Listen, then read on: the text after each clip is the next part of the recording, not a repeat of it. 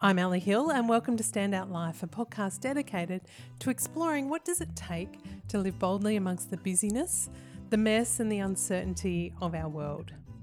Erin Deering is an Australian entrepreneur and co-founder of global swimwear brand Triangl. From pioneering neoprene cuts and the influencer effect, Erin, alongside her co founder, successfully grew Triangl into a 200 million dollar US valued company that has gained cult like status with women all around the world.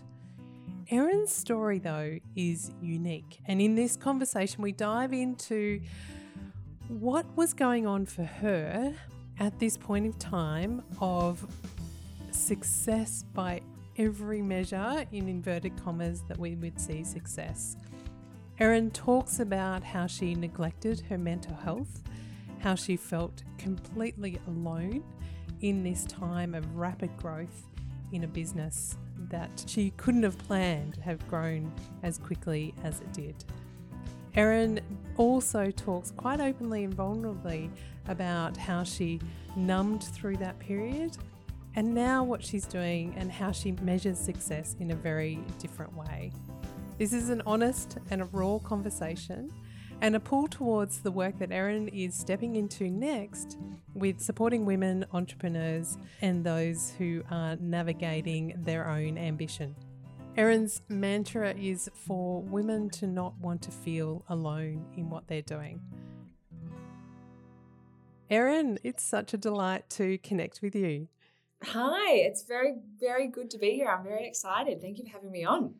Oh, there's plenty in your story and in, in this conversation that I'm excited about. But I'd love to start by asking you to tell me a little bit about your story, your background. Where did you grow up? What was growing up like for you?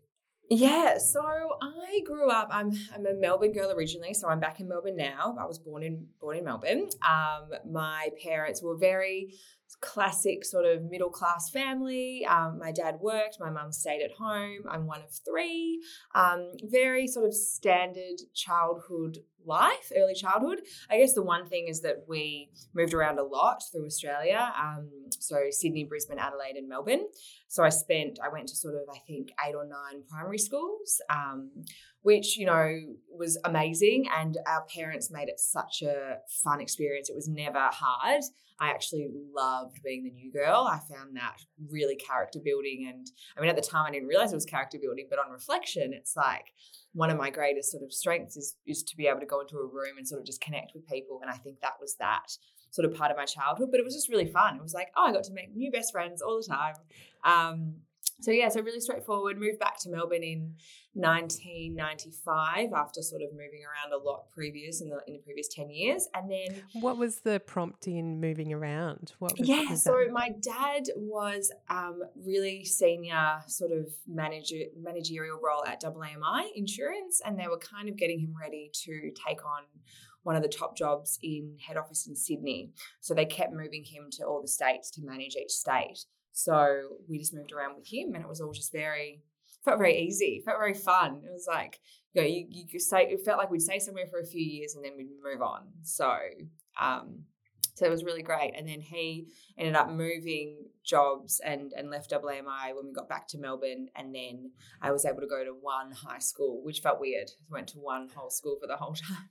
but I'm still friends with all my girlfriends from then. So that was probably really the fortunate thing out of that those really formative years where you've got to yeah. figure out how you stay friends and come mm-hmm. back in yeah. along the way. so, um, but also having that background and skill of um, yeah meeting new people and and as you say, being the new kid on the block and seeing the adventure ahead of that. That's really yeah. interesting. Yeah, yeah. And I think it also, I mean, I'm moving forward quickly, but I think it also helped when I had to, or when we chose to move overseas to start the business, to start Triangl.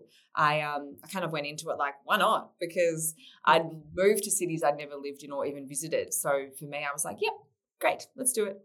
cool. Makes sense. I know what when to do. you yeah. When you left high school, where were you heading to career wise? What were you interested in? Yeah, look, I had no idea. I um I wanted, you know, I went through the normal kind of, I think, processes of what I was good at and then what should I do. So I was always good at grammar and English and drama. So I was an actor and then a lawyer and then thinking, you know, more anything that I could use my voice or or write or spoken language. Um, acting felt really hard and felt very probably too creative for me. I'm a bit more logical, a bit more businesslike in my my mentality.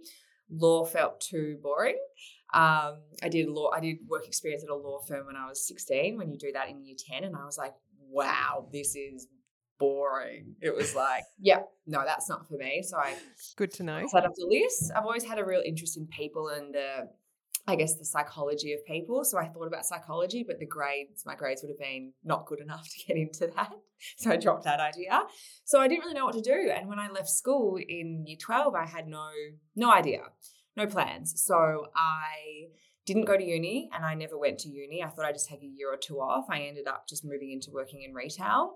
Um, and that was my sort of connection with people and getting that sort of um, and fashion. I've always been obsessed with fashion, so that was kind of one that was they both kind of seemed like a natural thing to do. So I just stayed doing that for for a number of years, and um, there was a lot of like you know I didn't love it. I a lot of the reason why I didn't love it was because all my friends were at uni and they were all studying to do great, like have you know do great things, and I was like working in retail. Whereas now I look at that as it was so formative for my business and what I'm doing even now. But back then it was so much shame around not going to university, especially because I went to an independent girls' school. So my parents did pay to send me there and it was a real sacrifice for them. And I was like, sorry, no uni.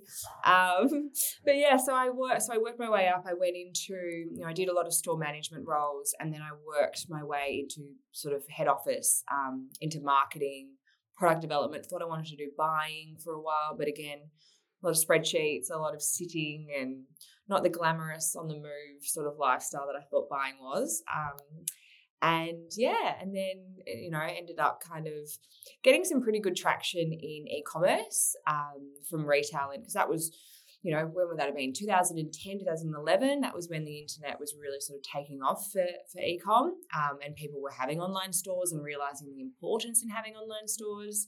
And so I kind of got involved in that because I thought that was just really cool.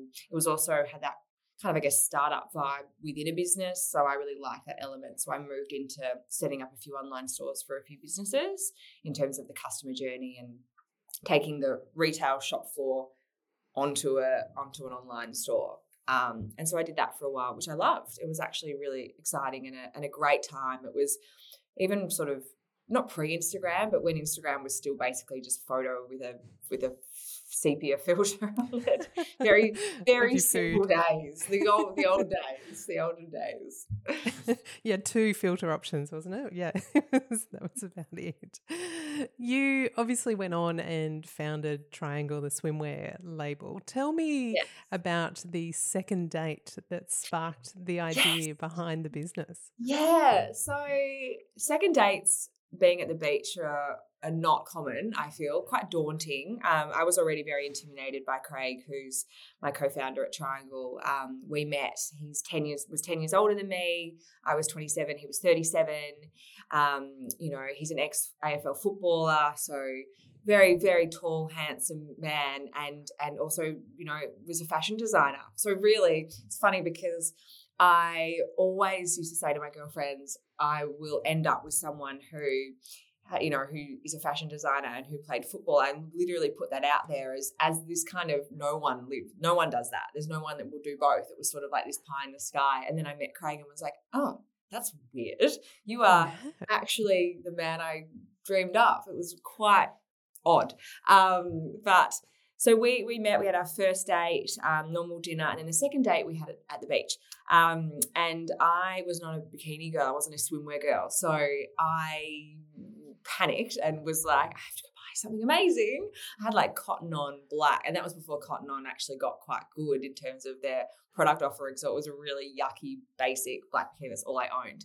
So I went um, shopping on the morning of that date and couldn't find anything in the shops. I went to Chadstone, um, which is a shopping centre in Melbourne, and I couldn't find anything. There was surf brands, and then there were um, like higher end, like Zimmermann, which was sort of the the, and that was you know sixty dollars or fifty dollars for the surfwear brands, which weren't my style at all, or one hundred and fifty five for Zimmermann, which was their price for all their bikinis, which was like for for a girl that's on a pretty modest full time salary. I was like, oh, that's a lot for a bikini. Um, I ended up buying the Zimmermann one because I was obviously trying to. It's a big commitment for the second date. Yeah, yeah, yeah. I'm like, you know, got to set things up well. And um, as soon as as I got down to the beach and and we started chatting, and he said, "That's that's a really nice bikini." I said, "Well, actually," and told him the whole story. And you know, he's he's had a he'd had a business before. Um, obviously, I had it, but I'd worked for a lot of small businesses. So, and we are both on these.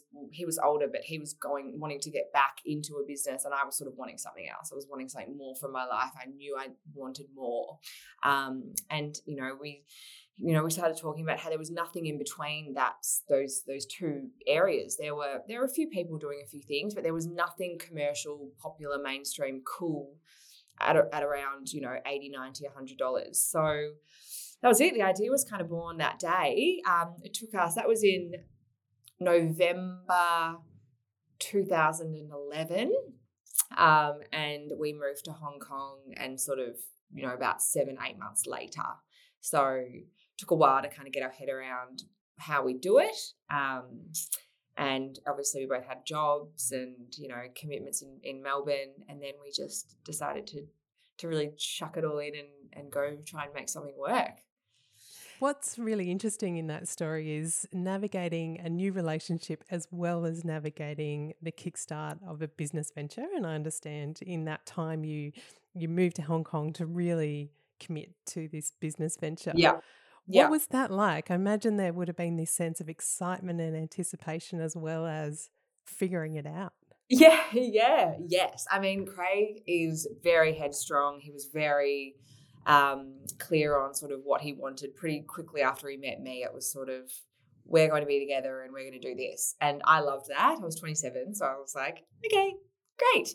Um, but it was, it was, you know, I mean, Craig and I ultimately didn't end up staying together, um, and I do feel like a lot of that is because we became so tied up in the business that we didn't really have a separate relationship. Um, because from the second time we met, we had a business, uh, so it we never really got to develop into much of a romantic relationship in that sense, or carve that time for us. And on reflection, I definitely can sort of see how and why it didn't work um, because it just we just were business partners at the at the sort of at the at the front of it and in a in a romantic relationship kind of you know over there. So it was really challenging, but it was really exciting. At the time, it didn't feel challenging. At the time, it felt exhilarating and and and you know so exciting that we were going to go and do something that no one really does is is start a business but move to the other side of the other side of the world but move you know to another country to start a business and in an area that you know, like selling swimwear online, although we didn't start online actually, but selling swimwear, it was just something that neither of us had done. So it was just a lot. It was, but it's exciting. And you you are you're you're learning, you're making decisions each day. That's that's really kind of anticipating it. The business obviously has been a global success, and you know from that kind of start, was there a moment, or can you think of moments where you kind of went, okay, this is this is really getting traction. This is kind of either we've made it or we're making it. We can see this momentum of that the vision's coming to life. Yeah, like yes and no. Um, you know, we started off with nylon spandex. So we're known for our neoprene, which is a wetsuit material. But we started with nylon spandex, um, which is that's the normal thinner material. So that was kind of when we put that out, it just felt a bit like normal and just not nothing like super exciting. It was a bit of a hustle and a push to kind of get people to buy into it and want to buy the bikinis. And we were, you know, a lot of strategic sort of selling there. Do we do wholesale? Like, how do we push? How do we make something new?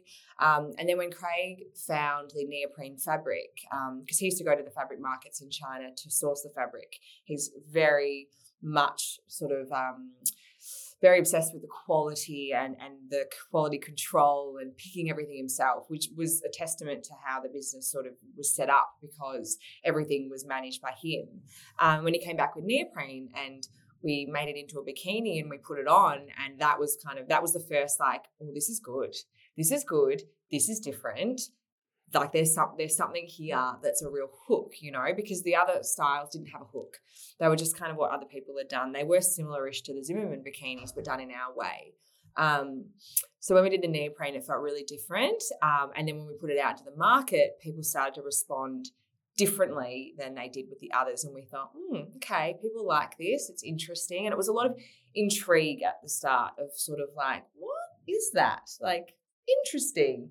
And then as we kept going with it, because it was something unique, but, and then on top of that, we were moving forward using Instagram as our sort of marketing platform back when Instagram was very new in terms of being used for businesses and it really hadn't been used by businesses much in Australia at all, pretty much, but overseas a little bit, but not as much. Um, and so when we, it kind of was just like a pretty steady trajectory of going going up and getting traction and having wins on on like we'd put that style out and then it would sell that many pieces and it was just growing really steadily.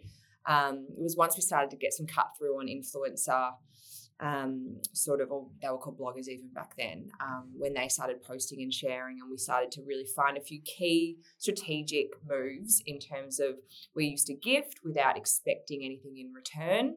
Um, so there was a very organic exchange with with women of of saying we really like your and we also gifted to women that were, were they're known now as micro influencers but back then they were just women who had followings that were pretty small and we would gift to them. So it was heavily based around a few strategic moves of word of mouth of genuine connection and interactions of not expecting anything from these women truly just saying here's a bikini. And we would we, we we had such faith in our product that we thought even if they don't post they'll tell their friends, I got this free bikini. I'm not even anyone. And like, I got how good. And that worked. And I still believe that would work today. I really do. I think that connection was key to the business growing. And it was when we was having those connections and you could, it was just, I mean, it's hard because I, I, I don't like to sort of talk about the, um, like energy of it because it's a bit untangible, but it is the truth is that there was an energy and you could feel it. We could feel we were doing something that felt special and different. And, um, you know, there was always the fear of like, when will this stop or will this keep going?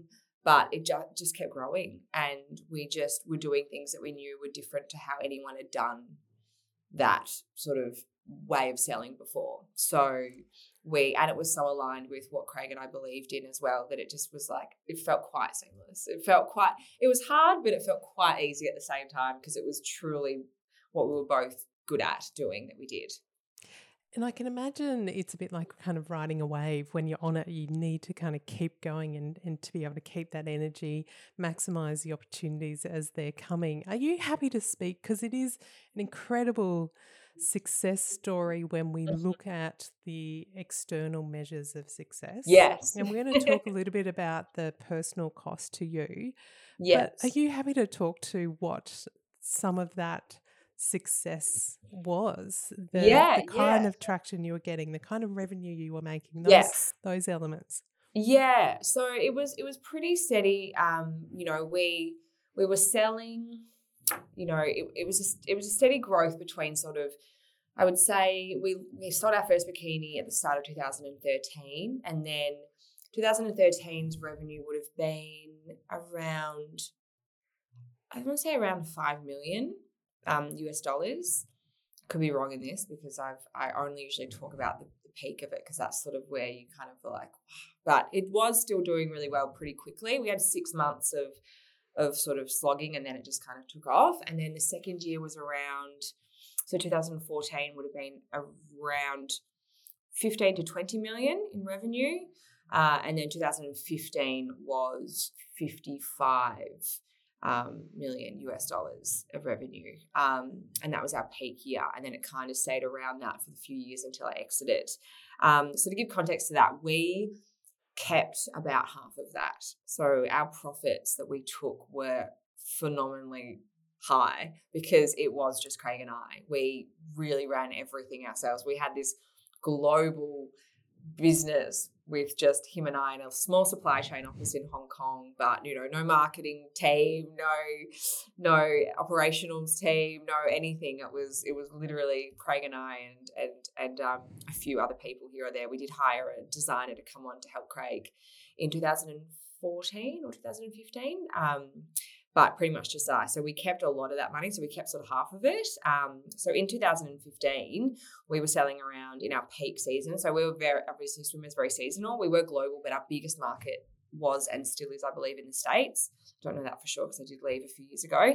Um, so that was sort of, you know, even from December through till July, um, there was always a really dead few months, sort of July, August, September, October, because that's heading out of summer in the States and it's not summer in our part of the world yet. So it's kind of quiet. But we were selling during our peak around 2,000 pairs of bikinis a day um, and sort of doing sales. We were averaging around $100,000 US of sales a day, um, which for selling bikinis is just like, how did that many people want bikinis? And we only had a tiny market share too. It's just, you you don't we were so because we leveled up so much into that space, you became aware of these absolute global, like, you know, you, start, suddenly start looking at what Victoria's Secret might do or what Amazon do, and you just don't, you just don't realize how much is out there until you start to step into it a little bit.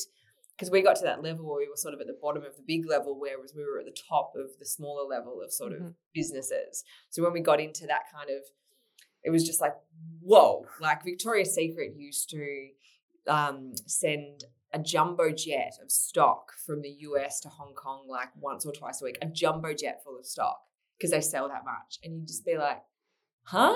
like, what on earth? I mean, to sell that many bikinis a day, it's like, it was like mind boggling, you know? And we had three and a half million followers on Instagram and we just had so much traction and growth and everyone wanted to wear the brand and everyone wanted a piece and everyone wanted to talk to us and to figure out who we were and what we were doing and what we were doing next. And we were just like i don't know. Like we're like small we're like small business people you know? We really and you kind of such this like how do you step into not being that? But it's you know, it's kind of you don't want to, but then you kind of like, do should I? Like it was just crazy. It was it was a really really crazy few years. And as you say, the that kind of um, painting the picture of where we are, but also recognizing that there is ridiculous amounts of other levels, mm-hmm. regardless of where you get to, but how yeah. quick you get to that level. As you yeah. say, you're almost in a still in quite a small business, not only mindset, but but physically. Um, yeah, it's small yeah. business, but being able to meet those kind of orders, to be able to meet that demand when it was yeah. there, is also, you know, a testament to to no doubt the sheer hours and volume of work and conversations that were happening at the yeah. time. Yeah, talk to me about what your experience was like in parallel to that. So, what yes. we see is that external success and all the yep. measures, the numbers of followers on Instagram, the actual yep. sales, the actual profitability, because there's plenty of businesses that will have revenues but not profitable. Um, yeah, yeah. So, yeah. so you know, all of those kind of measures of kind of business we would see as success. Mm-hmm. But you personally were going through some of your own wrestles. What? Yeah. What were yes. you navigating? Yeah, so you know, I I also had my first child in our busiest year, so that was 2015. Um, so of course that was completely life altering, um, and we worked all the way through that. I mean, I was emailing and posting in the middle of labour as soon as we had Oscar. Um, it was just you know you don't have a day off, but you also don't want to have a day off because you're kind of like, how lucky am I? How lucky am I? That was kind of my thing that I used to say to myself when I was struggling was like, no, but how lucky am I? And it's like you're trying to convince yourself that oh, I've got it, I've made it, I've made it, I've made it. And to be honest, it was the most isolating time. The more the business became successful, the more detached and like physically we were because we were living in another country and we moved to Monaco also in 2015 so we actually did get further away from Australia and further away from the support. And Hong Kong was where everything happened so my love and and the space I hold for Hong Kong is is really special because it that city really held me during those first years of just going 100 miles an hour and not stopping and I have such comfort in in you know in in in that city and I take such comfort from sort of every time I think about Hong Kong. So moving to Monaco felt like oh my gosh, like it was just really isolating and you know and it's it's it was really it was it was really hard because I couldn't tell anyone that I was struggling. I couldn't tell anyone that I had not so the reason why I started struggling to kind of go back a little bit is when you give yourself so much to a business in that way that we did, um, and at, and at my age as well, sort of late twenties, and you're just going, you're going 100 miles an hour. You're not sleeping, you're not eating, you're neglecting every part of you know yourself that you should be doing physically mentally emotionally you know and and having a business is really hard it's really stressful you know at any level there's so so much stress in a business there's problems every single day. Like you literally you're walking in like everything's good and bang, like there's always something, no matter what part of a business you're in and what's and what level you're at. Um, and so I, you know, I'd neglected so much of myself that those stressful moments were really monumental because I didn't have any tools. I didn't have any capacity to handle stress, to handle you know um, complex situations in business how to negotiate i'm i'm a very sort of easygoing perhaps a bit of a people pleaser back then. So I couldn't have confrontations. I didn't like the situations. Craig was very different to me in his approach and he was all about confrontation. So we were clashing constantly. So I had no I had no one to talk to, no one. And I was too embarrassed to to pick up the phone and call my parents or call anyone in my family or call a friend because then like, they'd be like, okay, yeah, cool, Miss Millionaire. Oh, so sad. Like successful business, poor you. You know, everyone was looking at me thinking that's she's living the dream. She's living the dream. The amount of times I heard, you're living the dream. And I was like, yeah, I'm living the dream. I'm so lucky. Yay. And it was just and and in a way, the shame around not getting help and the shame around internalizing it that was, you know, that was that made it worse. That perpetuated it. That kind of made the problem because it's like we all have our issues and it's fine to have issues, but to not talk about them and to hold them in and to that's so toxic for your body. And it really is. I mean, it's it's you know I'm, I'm I'm quite a spiritual person. I have a lot of faith in that sort of universe sort of way of living, and it's given me a lot of comfort in my life. But you know, I do feel that that when you're holding on to this is like the logic of it is if you're if you are just holding in emotions and not releasing them it just makes sense that that's not good for your body like it just there's logic to that without going into anything else and i was holding on to a lot for a long time so it really i had to sort of numb myself and suppress those feelings those big feelings that i was having and i would just push it down and push it down and it became really hard to then feel anything good because I was just blocking out every emotion to get through the day. I was sort of suppressing everything. So that was also the good stuff I was suppressing because I was just trying to get through the day on sort of like autopilot um, and not cry or not have a breakdown or not get into another argument with Craig about something that was just could have been worked through really easily if we'd sat and spoken about it. But um, yeah, it just got really out of hand internally and externally i just was sort of going through the motions by the end of it um, and that's not to say there weren't great times there were definitely great times within that and i had a beautiful son who i just adored and and you know it's probably a bit of a, a needy relationship from me to him in the sense of i relied on a lot of joy from him and it became that sort of dynamic of of like I, you know i didn't leave his side for more than two hours for two years um, which is really un- really unhealthy when it was set up in the way it was set up for me um, in that sort of mental sort of space of I need you. Um, so yeah, so it was just a lot of that. It was just, it was just it's just a lot, and um, and navigating through it on my own is probably the biggest thing that I don't think anyone should do. no, so interesting, and and I hear what you're saying, like the stories that we tell, right, around kind of success in that sense of, well, I couldn't tell anyone and you know, are they really going to listen to me anyway? Mm. Was where was that something that I guess um, was true, uh, or more of that kind of sense of a, you know, I just who am I to to complain I think so. this? Yeah. I mean, you know, I I probably I think that people wouldn't have wanted to hear it. I, I think that it would, you know, it and it would have been better for me to just gone and spoken to professionals who aren't going to have judgment or and not saying you know my my family are amazing and they wouldn't have been judging me but they would have not had i mean they wouldn't have even had the tools to Hmm. help me help get through that situation. You know they would have just said come home come home come home which i eventually did.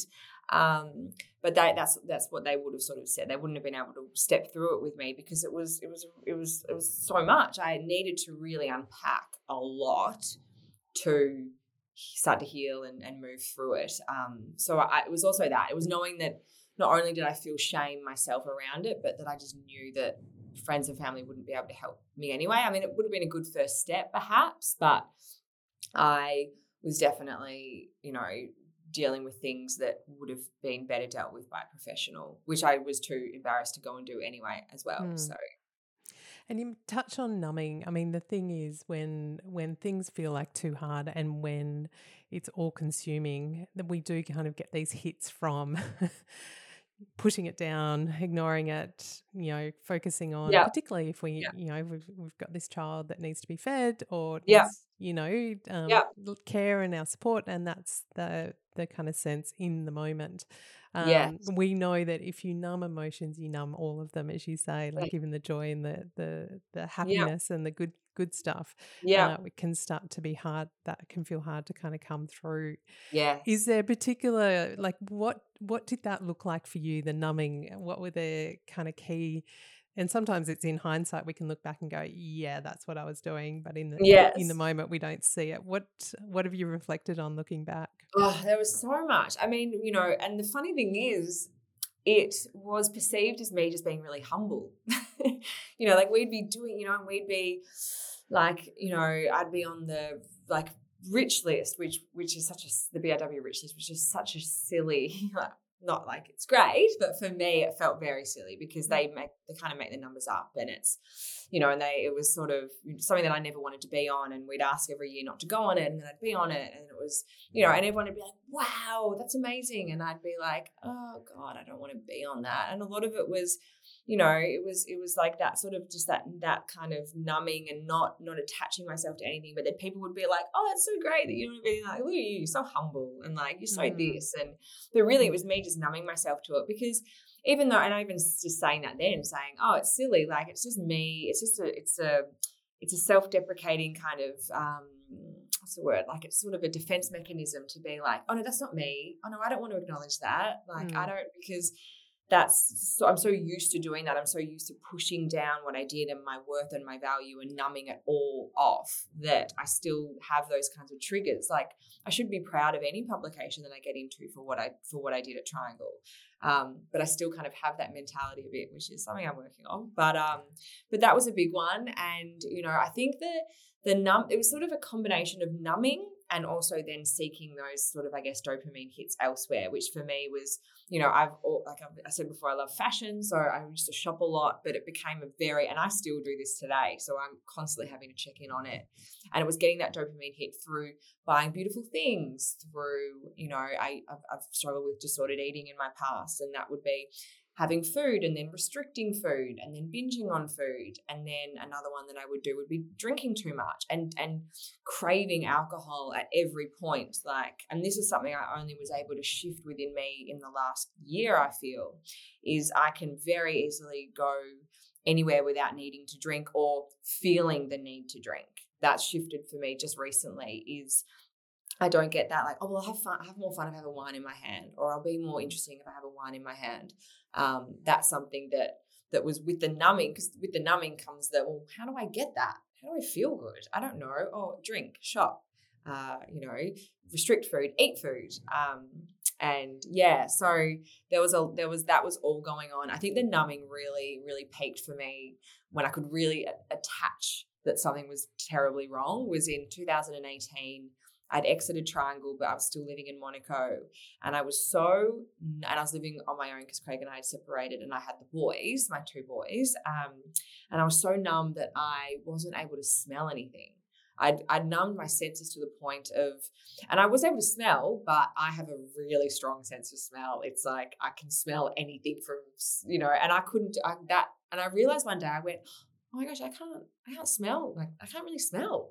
And that really scared me because I thought, well, if that's, if my numbing and my suppressing and my, which I knew I was doing, if that's starting to affect me physically, then what else is it doing? And that was at the point where I went, okay, I have to go and get help. Um, and then I did.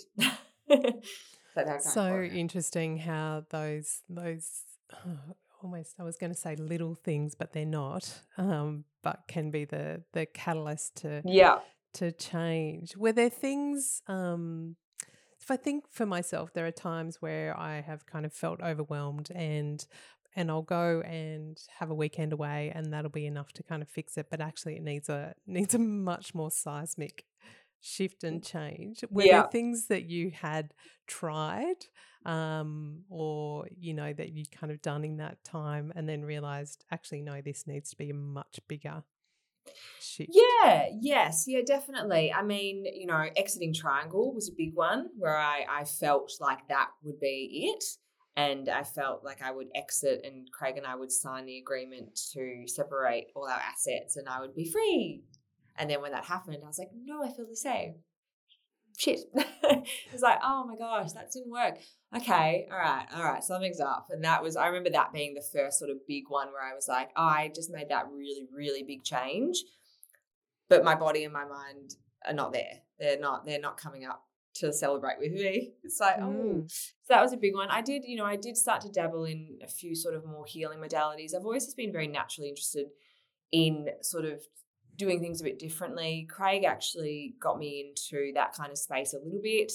You know, even when we were together, we did some retreats and we went to Sedona in Arizona and did some wacky stuff there. And um, I did, a, I went to a beautiful retreat in India and, you know, I dabbled in those things, but I never, because the thing is, when Craig and I were together and when I had the business, I couldn't fully address these things because it would mean leaving him or leaving the business mm. because they weren't filling my cup. And I knew that. So I couldn't let myself go in that because I couldn't. Because that's the thing, Craig and I were in a relationship in a business. So it wasn't as simple as ending the relationship or perhaps stepping back from the business. There were two things I had to deal with. And it was just just monumental. It was just too much. And the growth was so quick in the business that it was I, I wasn't able to even step away to do that at most of it. So it wasn't until Craig and I separated first and then I exited the business is when I was able to go, well, and I still spent six months of avoiding it, of avoiding any work and feeling like I'd just recalibrate over time and kind of going, yeah, no, that's not, that was the, it was sort of a, in a few months after that was when I experienced physical anxiety for the very first time um, and that is something now that I'm very mindful of when I say like, oh, I'm, I have anxiety or I'm anxious. It's like, no, that I'm not. I know what that felt like. And I feel for people that suffer that because that was the most debilitating two weeks of my life. I honestly thought I was dying. It was, you know, the heart palpitations. I lost about five kilos. I physically couldn't eat. I was my body started to really shut down on me, and I I was I was I'd been given so many signs and so many, you know, like go do this, go get work, go go heal, and that was the point where I went, okay, I'm I'm breaking, and I booked a flight and went back home to Australia, sort of like pretty quickly after that realization. Did you have a sense of what was happening in your body? What was mm. kind of driving that? Yeah, yeah, yeah. It was like that. It was it was a feeling of, yeah, this is this has got me. it's finally caught up. And it was scary because I used to always worry about suppressing that during those years and what would happen. And I used to fear that I would get really sick because it just felt so toxic inside my body. And I had nowhere to release it. I had nowhere to let it out other than through toxic behavior, which really just feels as toxic. So you're not actually releasing it. You're just kind of like bringing it, you know, kind of like setting it out and absorbing it back in. So that was when when that happened, it was like, oh, here we go. This is what I knew was coming. And I was so fortunate to be able to sort of just get back home and and get to Australia and and have my family around me and and you know and start to do a solid stint of self work. what has and no doubt there are multiple things time uh, but are there key tools or practices that have helped you and continue to help you to reconnect to who you are yeah, I mean, I'm uh, as I, as I mentioned before, I'm I am far like I, I am very much into the wellness sort of I guess not wellness, but the more spiritual side of wellness. Um, I do kinesiology, I do Reiki, I've studied Reiki, I do more traditional therapy as well. I did everything that I possibly could. Um, I'm a big believer in in the honesty and the giving of yourself that you do to the more less traditional modalities. I, I feel like I needed to surrender to them and I felt that those modalities let you do that. It's sort of it's sort of a lot of being told that you are a great person and you have amazing skills and you're connected and and you're guided through life. And my big thing with spirituality is that it could all be bullshit. Like it could, you know, I don't, I don't know. I'm not like, oh no, there's hundred. I did go through that phase where I was like, no, the universe is real and energy and past lives, and I, you know, and I do believe in it, but I also know that it actually doesn't matter if it's real or not because the end of the day, it makes me feel so good. There's, it's so, it's like, it's like, like I, it made me really understand religion that I'd never understood before. That it makes you feel less alone and it makes you feel guided and supported through life and there's nothing wrong with that you know to feeling good and, and feeling like you've got people around you when when that are always there loving you for who you are is a really beautiful feeling so that was why I went into that space. You know, I, am not religious, so I was never going to go and, and do the more traditional church kind of situation, but it probably would have been a very similar path of feeling less alone. But I do like those modalities. So I do a lot of that. I'm very, very honest um, about my journey. I think what I've learned through the last few years is I'm very, uh, you know, I. It's like women we're we're taught to be really strong and to go and, and especially recently it's like to go at things like bang and like I'm angry and I'm empowered. And I actually feel the most empowered when I'm vulnerable and when I'm asking for help and when I'm saying I'm struggling or when I'm really honest and accountable about if something goes wrong in my life, like if I have an argument with someone, which is rare because I'm not a confrontational person, but if there's a disagreement or or you know my my partner and I if we don't if we're not getting along, I have full accountability over my my part of that. And I've been able to do that with Craig, where, you know, we've gone through so much and it would be very easy for me. It would be easier for me to hate him. It would be easier. It would be easier to be like, but I have worked at my accountability piece of going, well, it wasn't just him, it was absolutely me in that relationship as well and in that business. And being honest and accountable has been the most freeing thing that I think I've done and that I continue to do. And that's sort of what I'm trying to move into with my next chapter is helping other women understand that as well. Because um, I really do. It's when I feel my strongest is when I am vulnerable. And it's like, oh, that's weird. It's not what we're told. it's not what we're told. No. It's not what comes naturally. No. But it's it's the sense of relief or release that can yeah. happen afterwards. Yeah. That's incredibly yeah. powerful. With that in mind, looking back, is there anything you would have done differently? And I know that's really hard because it's yeah. through those experiences that you arrive yeah. at where you're at. But yeah. as you start to talk about, and we'll get to your next venture about kind of mentoring and supporting women. Yeah, yeah what would you have told yourself? Back in um, 2014, 2015? Yeah, it's it, you know it's tricky because I don't think I would have listened to myself no. anyway. Yeah. Um, and I really did need to go through it for the growth that I've had since.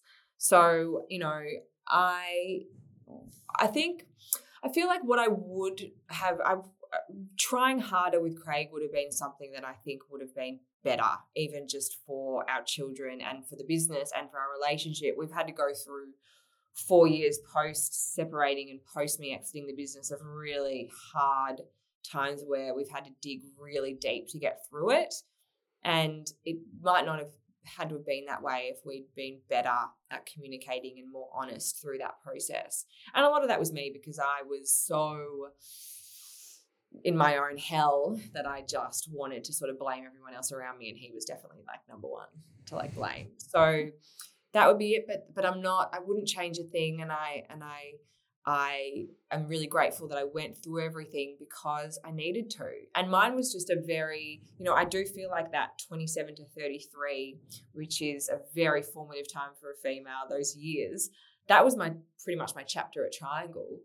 And I just kind of had what everyone else went through, but in a very condensed way, like in a little carton of like, wee, like we're to really just make you go through it so you can come out the other side and teach people about it. So I'm really grateful for it. So I wouldn't I wouldn't change a thing. And there's so many things that didn't go my way, but there's that's the they're, they're the best they're the best things because that's where I've learned the most. So so yeah, I, I wouldn't I wouldn't change a thing. Part of our our own sense of identity at any point in time is the combination of who we've been in the, our past, where we are right now, and then yeah. what's kind of pulling us forward into our future. Yeah. Um, in terms of that past, and you touched on it before, but do you see either now or a space into the future where you can truly celebrate the success of Triangl? Um, I feel like yes. Um, I definitely not there yet.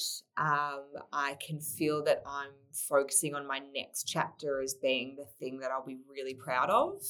Um, but it, but I do feel I will get to a point where I am really able to sit in that and and appreciate what I did and and what we did and you know for me it's it's it's so complex in the sense of you know it was Craig and I and and we've had to really go through a lot to get to where we are now and we're probably just on the other side of being able to kind of acknowledge a bit of what happened, but still not quite there yet.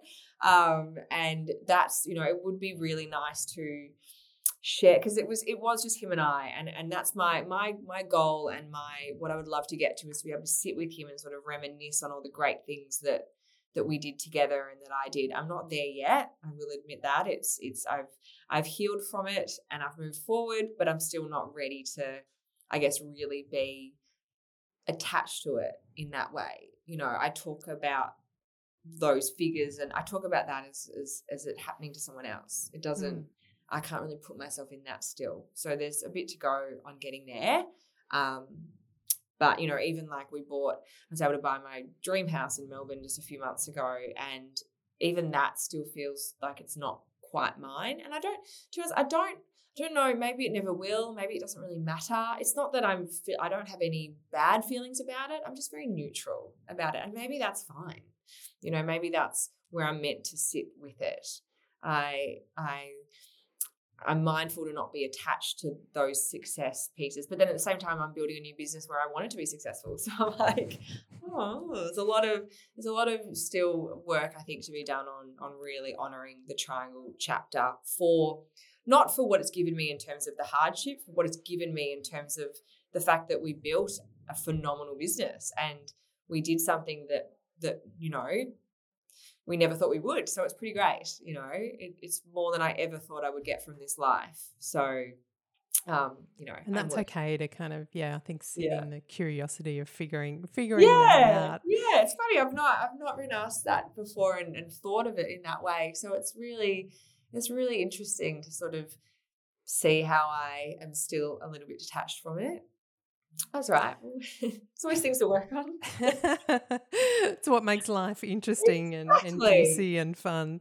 Yeah. talk to me a little bit about what's exciting you about what's next, your next venture um, yeah. that you're launching. So, yeah, so I um I've been, you know, I exited Triangl, moved back home, had two more children, so I've got four small children now. Um, and then we had a pandemic. So it was it was a couple of years of raising my children, working out what to do, really good, really great amount of time to sort of come back to myself in a way um, and work out what I really love doing. And I was I was Miss Triangl in that identity piece, so I had to remove myself from that and find out who I am now. Um, and through that, I started sort of finding my voice, mentoring women, understanding the bits that I, pulling out the bits that I loved at Triangl, that I loved here, that I loved there, doing some real um, sort of soul searching, and have and and landed happily on mentoring and educating women um, through all facets of life. Really, my my my runs on the border with Triangl, um, so I do know I have a business approach to things that is very helpful to women who I've mentored in the past, but I do have an overarching mental health side to it because of what I went through. Um, I really want to just help. So it's it's it's really about empowering women to be honest with themselves and feel their best and honor who they are and and you know giving everyone you know it's it's it's a tricky one because everyone is individual everyone has their own motivators and goals and drivers in life but we're all not all of us but a lot of us are following this same metric of success or this sort of trajectory to when we'll be happy. So it's just empowering women to go off that sort of beaten track and sort of find their own way. And um, and yeah, and, and it's it's not just women in business or who have businesses. It's just women in that sort of age bracket where you know the, it's just, it's so crazy and and and nuts how we are hitting our career growth, our peak of our sort of like getting into that as we're meant to start a family. It's like mind blowing that that's happened for us, you know? And then we're like, oh, well, what do we do? We, do we just like push through and and like strive for burnout or do we take a career break or do we you know it's like huge stuff and the thing is it's just, it's not really that's not really going to change because you know unless we start having babies a lot later but it's still going to happen mm. at some point so you know, that's something that I'm really passionate about teaching. Um, and even if you don't want to start a family, there's still a lot of energy on women to start a family, and you're still navigating that biological feeling that all women would, would or most women would have of, well, do I want to get one? Maybe I don't. And it's just all of that. So it's sort of teaching women through that, getting through that kind of crazy time. Um, you know, my my dream is to build a community of women where we're genuinely, you know, everyone's all about supporting women, and that's thrown around a lot. Like, you know, what are you doing to support women and what are you doing? But I'm more of the of taking that a step further back and going, well, like let's make you feel supported like let's because you know it's like it's like mothers are always told like you can't give from an empty cup and fill your cup first but like that extends to all women like you can't it's like sometimes you sit at these like i've gone to a few events and and people are like you know let's support each other and let's get out there and there's women there going well I don't feel supported. So how can I support other women when I don't even support myself first for me or and so we're not getting anywhere in that in that sort of mm. Mentality or that kind of way of doing it. So I really want to shift that and and try and actually support women through let's all feel good first in our stages of wherever we are and then we can give to every to, to other women and to anyone else that we want to. So that's what I'm moving into. huge, huge, yeah, really important huge. conversation. Like because I'm not uh, really, yeah, yeah. It, it's like big task. Big task, um, but it's an invitation to that because there is definitely this sense of almost kind of feeling like we're betraying.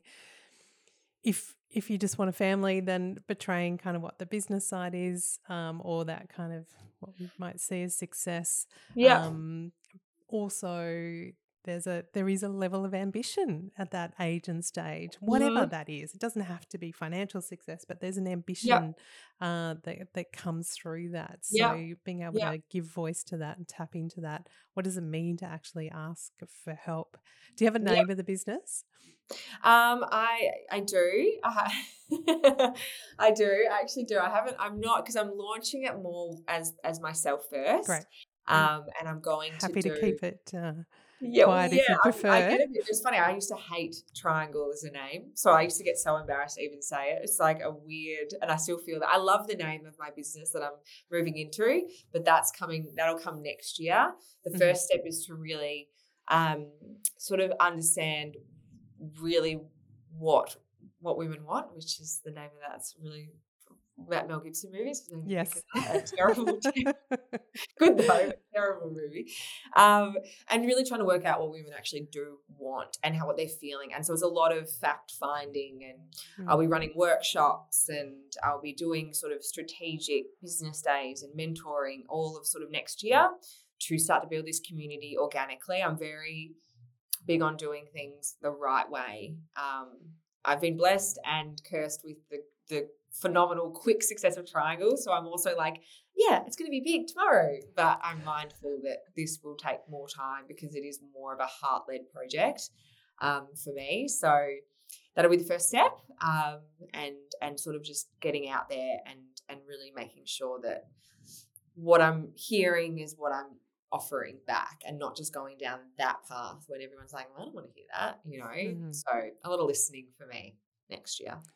Investing in that time. We are we're chatting in November and it's kind of that season where we start to think ahead of the new year. 2023 is around the corner. I know. Um, and I, I love that time of year. I think there's something that about it almost feels like a bit of a clean slate yeah. to what it could be. For you yeah. personally yeah.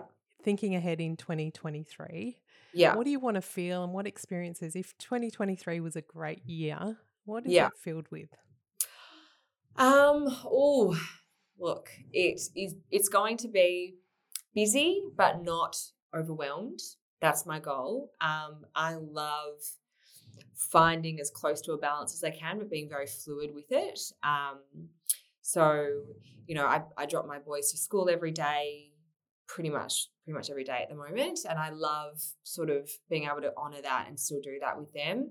So, you know, what it looks like for me is, is yeah, busy but not overwhelmed, very grounded learning a lot, building a community of women, you know, waking up in the morning and feeling like I'm I've got a group of women, whatever size that is, I don't know yet, that are that are feeling better because of what I've been able to give them through my learned experiences and through what I've shared. I have snippets of that at the moment, which is what's fueled me to move forward. You know, I when when a woman says to me, "Oh, I saw that you you, you spoke about this and I heard that, so I went and booked in to do this. It's there's no greater feeling than knowing that what I've done has helped someone else. Um, so more of that next year is really quite simply what it is, and also just watching my children and and being present with them. I've worked really hard on healing my relationship with myself as a mother because it was quite hard. Uh, you know, numbing yourself means that you do sort of, you know, and I, it was it was a lot of work. And now the relationship with them is so beautiful, and I fall, so it's crazy, but it's so special. And and you know, I try so hard to be a mindful parent with them and to you know there's four very different personalities. So it's it's one of my that's probably one of my joys and something that i love getting good at is like when you start when you really my seven year old is a is a highly sensitive little boy.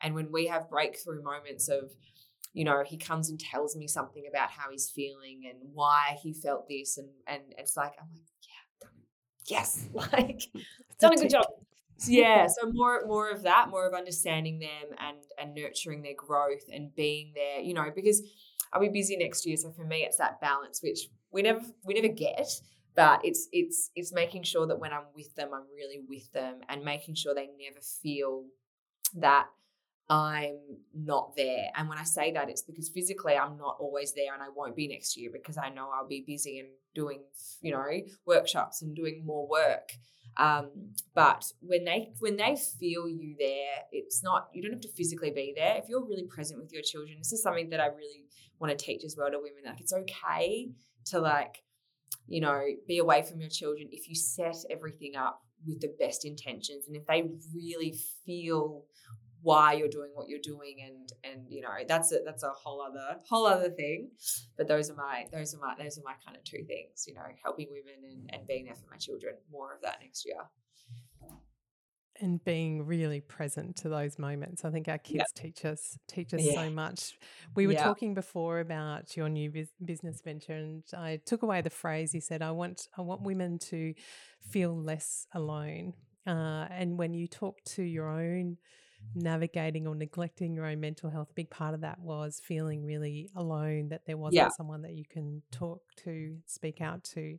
Yeah. Um, how are you feeling about that now in terms of that investment back into you, those conversations, that sense of feeling less alone? Oh, I I am so supported uh, by everyone around me, by all my relationships that I work, and I work really hard at my relationship with my fiance Zach. We communicate well, and we we we we we set these foundations, and and we have the same values, and you know he's my biggest support and is there for me in the truest way of will tell me when my behavior you know, might not be of the level that I want it to be, or, or you know, he's like he's truly honest, and I am with him. Um, and then you know, my children, obviously, I don't feel alone. I can't feel alone with them. Um, but everyone else, I have a great team of. You know, I'm very fortunate to be able to have resources to and time to have a big crew of, of mental health support. Um, so I never feel alone with with them around me. And that's, you know, one thing that is is is such a driver in what I want to do next is not every woman or, or man has that time or that that um, financial resource to do those things. They're, that those modalities are really expensive, and I see them like I do a lot. Um, so it's building something that's more accessible for people, so they feel less alone in a more palatable way. Um, but for me, I I feel really supported um, in every aspect of my life. I and I'm really comfortable with being vulnerable. So I will tell anyone when I'm not feeling my best, and and you know, like even probably a stranger on the street. Like I'm just, you know, I'm just very because I I feel a real release when I am able to talk about it as opposed to suppress it and then release it in a toxic way or a negative way or a, or a hateful way. Um, so yeah, so I'm I'm I'm really supported and I I've put in a lot of work to get there. So I'm it's one thing that I'm you know I can very easily sort of say I'm really proud of myself for how far I've come to be able to not feel alone anymore. You know, it's it's it's it's yeah. Yeah, real testament to the work that I know that sits behind that because there's there is a there is a courage in the quiet moments that that is required uh, Mhm. for that to happen. So Mhm. really appreciate you sharing your story and the honesty and vulnerability that sits behind that. Erin, if I come to my final question, the name of this podcast is called Standout Life. Yes. When you hear that term, what does it mean to you to live a standout life? Um, oh, that's a good question. For me, it is to be a leader um, and to lead with honesty and, in, and integrity and to have passion and purpose. And they're all such overused words, but most people that don't really, you know, like they don't really live in that way and it's not because they're bad people it's it's because or, or they've gotten lost or it's just it's just you know people there's so many layers and i'm all about peeling back the layers so for me living a standout life is to be is to sit in true honesty and and and have purpose every day and um to just be me. It's it's it's I'm, I'm going on a really long-winded way of kind of saying that living a standout life is just being myself, and that's where I'm at now because I've done a lot of soul searching to get to this point, and my metrics for success are different, and my the way I approach my life is so different um, to how it used to be. So living a standout life is just living the life that I'm living now, which is just waking up in the morning and being myself um, because I've done a lot of work to get to that true level of me, not that level that other people see me as, or that other people might want to see me as, or that I might want to see myself as. It's like I'm actually just me because I wake up every day, and that's just how that's just how I approach every day now. Um, being totally true to myself to the point of oversharing at all times. but you know what the alternative is. And I think Yeah. where you share that story of feeling lost, that brings a, a level of gravitas to, to what might feel like a cliched statement.